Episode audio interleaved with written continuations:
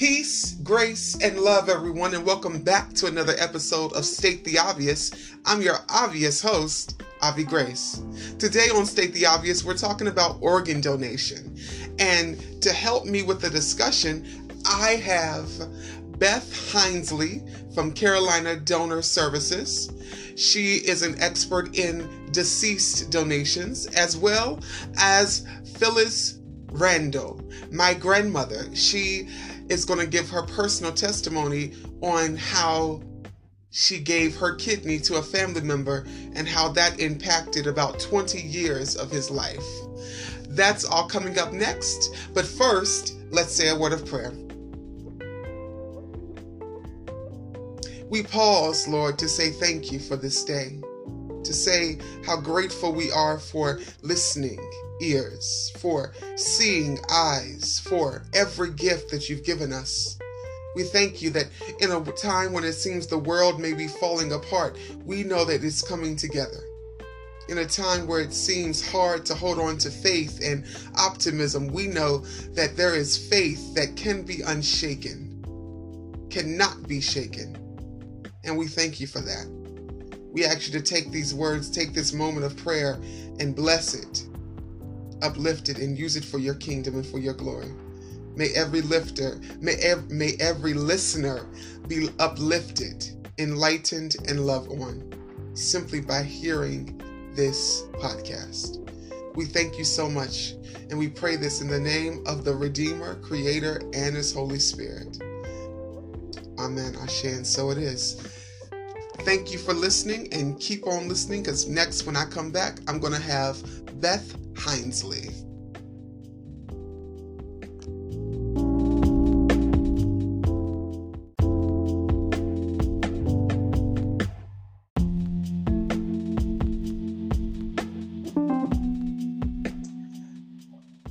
Peace, grace, and love, and welcome, Obvious. Today, I am speaking with Beth Hinesley, representative of Carolina Donor Services based in Winston-Salem. Beth, how are you today? I'm doing great, Avi. Thank you so much for having me on today. You're welcome. It is my pleasure. Can you tell us, can you tell our listeners a little bit more about your, the work you do with Carolina Donor Services? Yes. Um, at Carolina Donor Services, we are a federally designated organ procurement organization that serves about seven point two million people in seventy-seven counties of North Carolina, and we have one other county in Virginia, which is Danville, Virginia. Every state in the United States has at least one organ procurement organization. We're pretty fortunate here that we actually in North Carolina have two organ procurement organizations, and so I work with the one that covers from about Marion, North Carolina, all the way to the coast. And our job is to work with donor families who loved one has made the decision to become an organ, eye, and tissue donor. And at that point, we work with the donor family, the donor, and we also work with the transplant center to get those organs placed from the donor to the recipients. And we work with four transplant hospitals: Baptist in Winston-Salem, Duke and U N C hospitals, and also Greenville. In Greenville, we work with the transplant center there um, to make sure that we get all the organs that people have registered to donate. We make sure that they get to a, a recipient somewhere within those transplant centers. Um, So that is kind of our job at Carolina Donor Services. Um, our mission is to maximize the passing of the heroic gift of life from one human being to another through organ and tissue donation. That is beautiful. That I, that is beautiful. And as you were speaking, I realized about the organs and the tissue, but I realize now that I have a very close family member who about twenty or twenty-five years ago received a cornea transplant. And she was, because she was, she had really bad eyesight, and then she got the gift of sight through someone's corneas. And they have wanted for many years. Yeah, and Avi, a lot of times people say to me, well, Beth, you know, I've heard about organ transplants.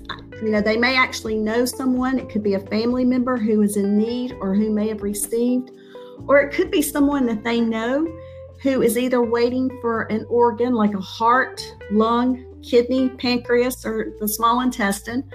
But oftentimes they'll say to me, well, Beth, I didn't know that I could also be a tissue donor. And as you just mentioned, the corneas are a tissue that can be donated, along with other tissues like bone grafts, skin grafts, heart valves, tendons, ligaments, and veins. These are all tissues that can be donated to give life healing benefits to those patients who are in need. And as you mentioned, a corneal transplant, I know a gentleman who got a corneal transplant as well.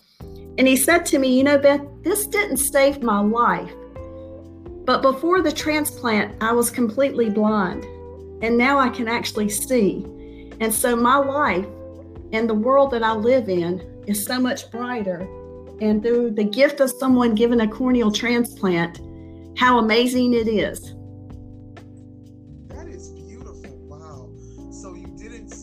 Life, you just brought his life light. Exactly. Uh, that, was, that is beautiful. Well, Beth, can you tell us a little bit of how you became a part of the donation field? Yes, I would love to, because oftentimes when people find out that um, I am, my background is in nursing, the next question they ask is, well, how did you get into organ and tissue donation and working for the organ procurement organization? Because to some people, they look at our job as working with donor families at probably the darkest moment, the most tragic event that something has happened to a family, the loss of a loved one. And they often question, why did you go from just regular nursing into a field like that? And I can tell you about twenty-four, twenty-five years ago, working as a nurse in the I C U, I had an opportunity, and I say now an opportunity, because years later, I'm still working for the organ procurement organization, but I had a patient, a young eighteen-year-old who had been involved in a car accident and was airlifted to our hospital. Now, unfortunately, for four days, we did everything medically possible to save this young lady's life, but on the fourth day, doctors did some tests, and it was determined that the severity of her head injuries, she had died of a brain death. There was nothing else that we could medically do. Uh, she had died of, of that head injury of brain death. But because she was in the I C U and because she was on a ventilator, and at that point, the only thing that that machine was doing for this young lady was just pushing air through her body, perfusing the organs with oxygen. Now, the heart is a muscle, and it can be independently from the brain. So the organs were still getting a blood supply. And so we knew at that time she had an opportunity to potentially be an organ and tissue donor and help save and heal many lives. But as a nurse, I had seen what her family for four days, holding out hope, holding out the hoping of the reality that this young lady would survive the injuries she had sustained and at some point would leave the hospital and all would be well. But at that point, as doctors told them there was nothing else that they could do, I had to make a call to the organ procurement organization to notify them of the death. Um, that was something that was set forth in nineteen ninety-eight, that hospitals call in all deaths or all impending deaths to their local organ procurement organization. And our hospital had been doing that for a few years. But I knew as a nurse, I can remember making the phone call and saying to the coordinator, I need to report this death, but I'm pretty sure this family's not going to want to donate. Now, donation had not been brought up by the staff at the hospital. The family had not brought up donation, but I had just seen the tears, the grief, the emotions that this mom and dad, brother, grandparents and extended family and friends that were at the hospital, that grief and that loss, and I just assumed that the family had been through too much. But thankfully, a coordinator came to the hospital and I was able to go into the room. And when the question was asked about organ donation, I remember the mom turning to the husband and saying, "Do you remember what Brooke said?" Now, unbeknownst to me at sixteen years old, this young lady, when she got her driver's license, when she was asked about organ donation, she said yes and proudly put the heart on her driver's license. But she did something that night that I wish everybody would do. And at the dinner table, when they were talking about the responsibilities of being a driver, they were talking about the road test and everything that she had experienced at the D M V. She said, "By the way, they asked me today if I wanted to be an organ donor. Um, I said yes. I just want to let you guys know if anything were to ever happen to me, I want to help someone." And I saw that through this young lady making a courageous decision at sixteen years old, letting her family know her, that decision, and that family carrying out that decision. That night, five lives were saved through organ donation, and many more lives were healed through tissue donation. And so when I got into nursing, I knew it was to help people. And I saw through what organ and tissue donation, not only does it bring kind of that silver lining in the darkest cloud ever, because they know their loved one is being a hero to complete strangers, but also to see that through death, through tragedy, how lives can be saved and healed. And I thought then and there, that's exactly what I want to spend my life and my career doing, is to registering more people to be organ and tissue donors and to have more lives saved and healed. That is, wow, I'm just over here almost in tears, but just hearing what you were saying. Thank you so much for that, that, um, that powerful story. And the fact that a sixteen-year-old,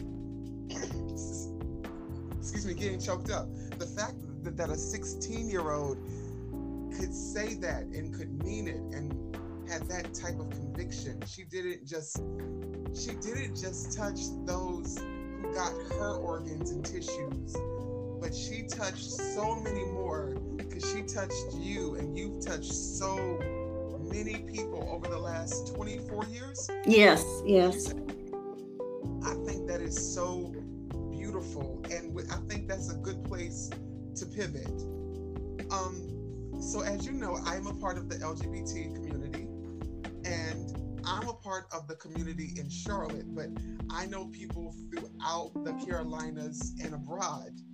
And I know a lot of people who would love to donate, but especially the people who, the men who have sex with men and the people who are H I V positive, I know that they have been barred or turned away, whether they have H I V or not.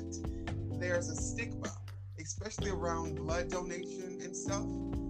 So my question to you, and you, we were speaking in the prep interview, that there is a possibility and there is an option for H I V positive people to still donate. Can you talk about that? Yes, I would love to, because one of my, my jobs is working in the community to try to dispel any myths or misconceptions that people have surrounding organ, eye, and tissue donation. And one of the big things that uh, we do talk about is, what are the actual rule outs? What would cause someone not to be able to be an organ donor? And it used to be H I V or active cancer were the two automatic absolute rule outs of organ donation. But in November twenty thirteen, uh, President Obama signed into law the HOPE Act. And the HOPE Act allows H I V positive patients who are in need of an organ transplant to be listed.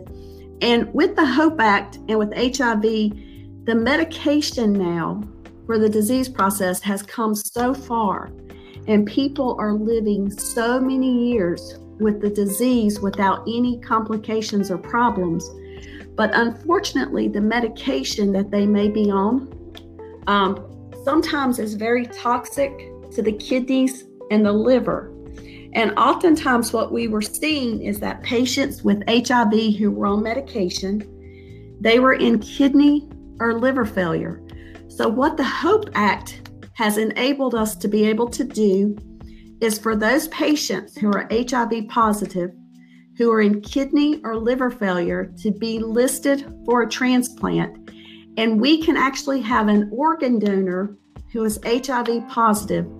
They can donate their kidneys or liver to a patient who is waiting, who is H I V positive. So we now can have an H I V positive organ donor donate their kidneys and liver to an H I V positive recipient. Now, the organs of someone who has H I V would not go to someone who does not have the disease of H I V. Those organs would only go to someone who is already H I V positive. And since the HOPE Act was enacted, we have seen a tremendous increase of donors who are H I V positive able to donate their kidneys and liver to recipients who are H I V positive. And here in North Carolina, Duke Transplant Center has an H I V positive list who has patients on that list who have H I V, who are in need of either a kidney or a liver. And so for them, they could receive an organ from an H I V positive donor, which has been able to help so many patients, as I mentioned. I think in the first year, there were over fifty transplants that were done as soon as the HOPE Act went into effect. And so for these patients who are H I V positive, who feel like they would love to be able to help someone in their death, but because of the disease process, sometimes they go ahead and rule themselves out for everything. And so what we want people to understand is, and it's true with anything, don't worry about what's going on today or what's happened in the past as far as your health history. Go ahead and register to be a donor, and at the time of someone's death, the doctors will determine the suitability for those organs and tissue to be recovered and transplanted to the recipients. So we try to educate out in the community the HOPE Act, and we we talk about the HOPE Act um, to let people know it doesn't matter what's going on, but if you were to have H I V, Uh, to definitely not feel like I can't donate anything, to go ahead and register, and at the time of someone's death, let those doctors determine the suitability of your organs and tissue. But the HOPE Act has been able to have H I V positive donors be able to donate their kidneys and liver to recipients who have H I V. And so for them, for the, the for the community who has H I V, it means so much to them to know that they can leave behind a gift, a lasting gift to help someone else who is also has the same disease that they have. So it's been a tremendous, um, you know, tremendous action when we signed in the HOPE Act to have that put in place and also have an H I V positive list. And like I said, I go to the communities, um, The, the pride parades, and we try to do as much work here in North Carolina. I'm in the western part. We have three offices. We have one in Winston-Salem, Durham, and Greenville. And our mission as a community relations coordinator is to work with organizations um, to make sure that we have the education out there and that people understand the importance of registering to be an organ or tissue donor. So I have been involved with uh, pride events, and I would love, love to be a part of, of any events or the community to just give information out about the tremendous need for more registered donors. Um, you know, Beth? Yes. Thank you. I was just going to let you just go on and go on, because you you doing this by yourself, and I love it. I love it. I love the passion that I hear in your voice and the passion for correct information, because you are literally changing people's minds. Because I know many people who, even through COVID, there's been stories about how people have tried to donate and donate and they're not taking it on for this reason or that reason. So the fact that you're giving people who have H I V um, options yeah. to be donated, that is a powerful thing. That is a powerful thing, because I know sometimes all we need is to know that we can, uh-huh. and that we won't be embarrassed.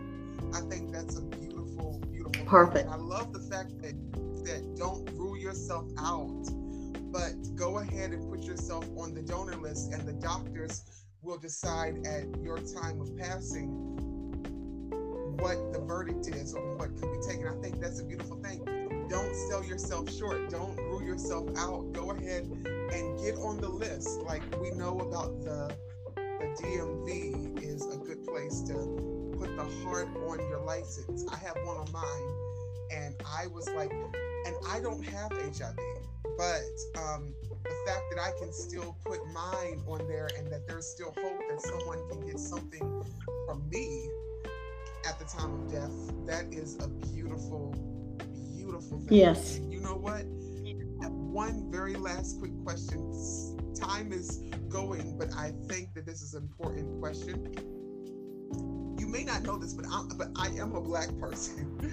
I'm also a person of faith, and both of those cultures have, um, in some way or another, conditioned me to believe that me and others to to believe that um, we shouldn't give, or that we should be buried with everything that we have, or that, and here's a big one, there won't, we can't have an open casket funeral if we are an organ donor. Correct. Can you dispel those myths? Yes, and we do a lot of work in the minority communities um, because there has been a fear with the medical uh, the medical field and other things. And, and those are wonderful questions uh, that people do come up to me and ask. And one of the things that, and it, I think it's across the board with everyone, the top two questions that are asked of me are, if I put a heart on my license or if I register online at donate life N C dot org, will the doctors and nurses still try to save me? And I can tell you that that is the utmost number one important thing to that for those Uh, doctors and nurses and paramedics to, to save a life. Uh, and so donation is not even an option until after death has been pronounced. And the other question about the funeral or my religion. Oftentimes when people see all the organs and all the tissue that we've talked about today, if that can be donated, is there anything left? Can I still have an open casket? Can I still have a regular burial service? And the answer to that is yes. It's a single incision line that is done to recover the organs and tissue. The uh, when tissue is recovered, a prosthetic-like device is put back in place for the lower legs and sometimes the upper arm. So the only thing that you would see if someone were to be an organ and tissue donor, and this is after the donation process, would be a single incision line with stitches, just like with any surgery. The body's not going to be disformed, it's not going to be misshapen. Shapen. No one's going to know at your funeral that you were organ or tissue donor unless your family just proudly tells everyone at your service the, the heroic gifts that were given. So the fear of, can I still have a regular funeral? The answer to that is yes. We make sure that we work with all the funeral homes and the family to make sure there's not going to be a delay in the funeral process. And even if you wanted to be cremated, that is definitely still an option, even with all the organs and tissues that are donated. So I tell people all the time, don't worry about anything. If you're able to have an open casket before donation, you can after donation. And the other big thing that sometimes I'm asked in the minority community, will there be a charge to my family if I'm a donor? And to the answer to that is no, there is no charge at all to your family related to the organ and tissue donation process. Uh, so your family will never be charged for anything at all related to the donation process. Wow, though, you went deeper than I would. I was not thinking about the, the donation charge, but that's a good point. That's a really good question that I'm sure people have asked. Will this be attached to the cost of my funeral or my medical uh-huh. bills? And the fact that the answer is no, I know that's going to sway some people's lives. And the fact that you can still have a open casket, if you could have had one before donation, you can still have one after yes. donation. I think that is a big deal, because we want to be cute in our yeah. I know that. And I, it's just like with your grandma. No one's going to know that she donated her kidney. Uh huh. Thank you. Well, well, well she probably. Uh, she, she'll tell everybody, but yeah, there'll be nothing that looks different at her funeral. Thank you. Thank you. In in a hundred. Yeah, exactly. Beth, where can people find more about you and the work you do with Carolina Donor Services? Yeah, that's a great question. You can go to our website. It's carolina donor services dot org. And you can get all the information. I always tell people this is a personal decision. Donation is a decision that you make that is right for you. And so get all the information that you can, educate yourself on it, and then make a decision that's right for you. And when you make that decision, in North Carolina, it's as easy as putting the heart on your driver's license. You can register online at donate life N C dot org. And also just sharing your decision with your family. Because sometimes people say to me, Beth, I'm not sure about putting the heart on my license. I'm not sure about putting information about myself into a registry. If I don't want to do those steps, what can I do to make sure I'm registered or make sure my decision is carried out? And I tell people all the time, just let your family know this is something I want to do or this is something I don't want to do.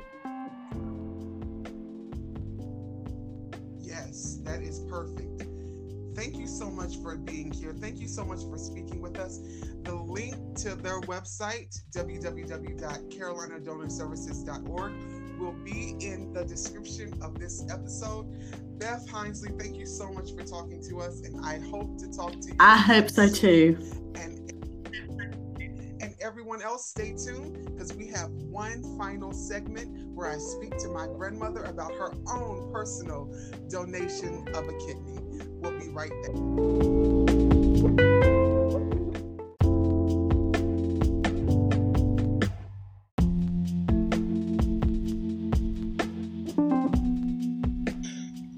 Welcome back to State the Obvious. I'm your obvious host, Avi Grace. Today on State the Obvious, I have the distinct honor of having my grandmother, Elder Phyllis Randall, on the show with us, and she's here to talk to us about what it was like when she gave her family member a kidney nineteen years ago this week. Grandma, can you tell us about what that experience was like for you? Yes. My nephew needed a kidney. He was on dialysis. He called me and said, Aunt Lady, would you donate me one of your kidneys? At that time, I was fifty-two years old, but I was in good health. But I had brothers that were younger than I was that I thought would be a better candidate, but none of them wanted to do it. So I told him, I said, well, if we match, I will give you one of my kidneys. We went through all the testing. Sure enough, we were a match. I had to have a lot of testing done, and I really didn't receive much encouragement from my family or from the doctors. Everyone seemed to think that this was something that I should not do. Including me, but go ahead. And the doctors that I went to, they told me about the procedure. Even though I'm a nurse, I knew a lot about it. And they said, you can change your mind even up until the day of the operation. And I thought, how cruel could that be? He would be waiting on a kidney that day, and then all of a sudden I changed my mind. I had some doubts. And there were times I felt like I didn't want to do it. But I was visiting him when he had come off of dialysis. And just seeing him trying to function after his dialysis with the family, it's like he was completely washed out. It was he was so tired, but still he was trying to be happy and joyful. that he was with his family. And I said, this doesn't. If I can make his life any better, I'm willing to do that. So we got every, everything was gotten together. And we the test went, came back and y'all did in fact match. Yeah, I said that earlier. Oh, sorry, go ahead. That we were a per- perfect match. And I went through the operation. Um, the next day they told me I could go home. And I said, well, I need one more day because I lived about six hours away. And they gave me that extra day. I was doing okay. Only thing I felt, I didn't really have severe pain. I just felt real weak, like I had lost a lot of blood. But he seemed like he wasn't doing very well with my kidney. It didn't kick in right away. In fact, he even had to go back on dialysis a while. And then they talked about shutting his body down, putting him in a state of immunity. And when they did that, the kidney kicked in right away. And he was blessed to have my kidney for nineteen years. And it was such a joy to see him do things that he couldn't do in the past. For instance, when he'd go visit his parents, which lived about nine hours away, he would have to arrange to have dialysis done at a facility there. Um, he couldn't go on cruises or anything like that. It was like he was bound to a dialysis machine. So it just gave me joy and so much pleasure to see him functioning as a whole human being. And I thank God for it. I thank God that I was able to do it. I thank God that it went as well with him as it did. They told me that my kidney would probably last him about twenty years. And now he has received another kidney. And I thank God that God has blessed him with that. And you know, God is so good. And I'm just thankful that I could help somebody. And that's our goal in life. No matter what we can do, we need to help people. Not just put them down or anything like that. But if you can, try to help someone. And may God bless you.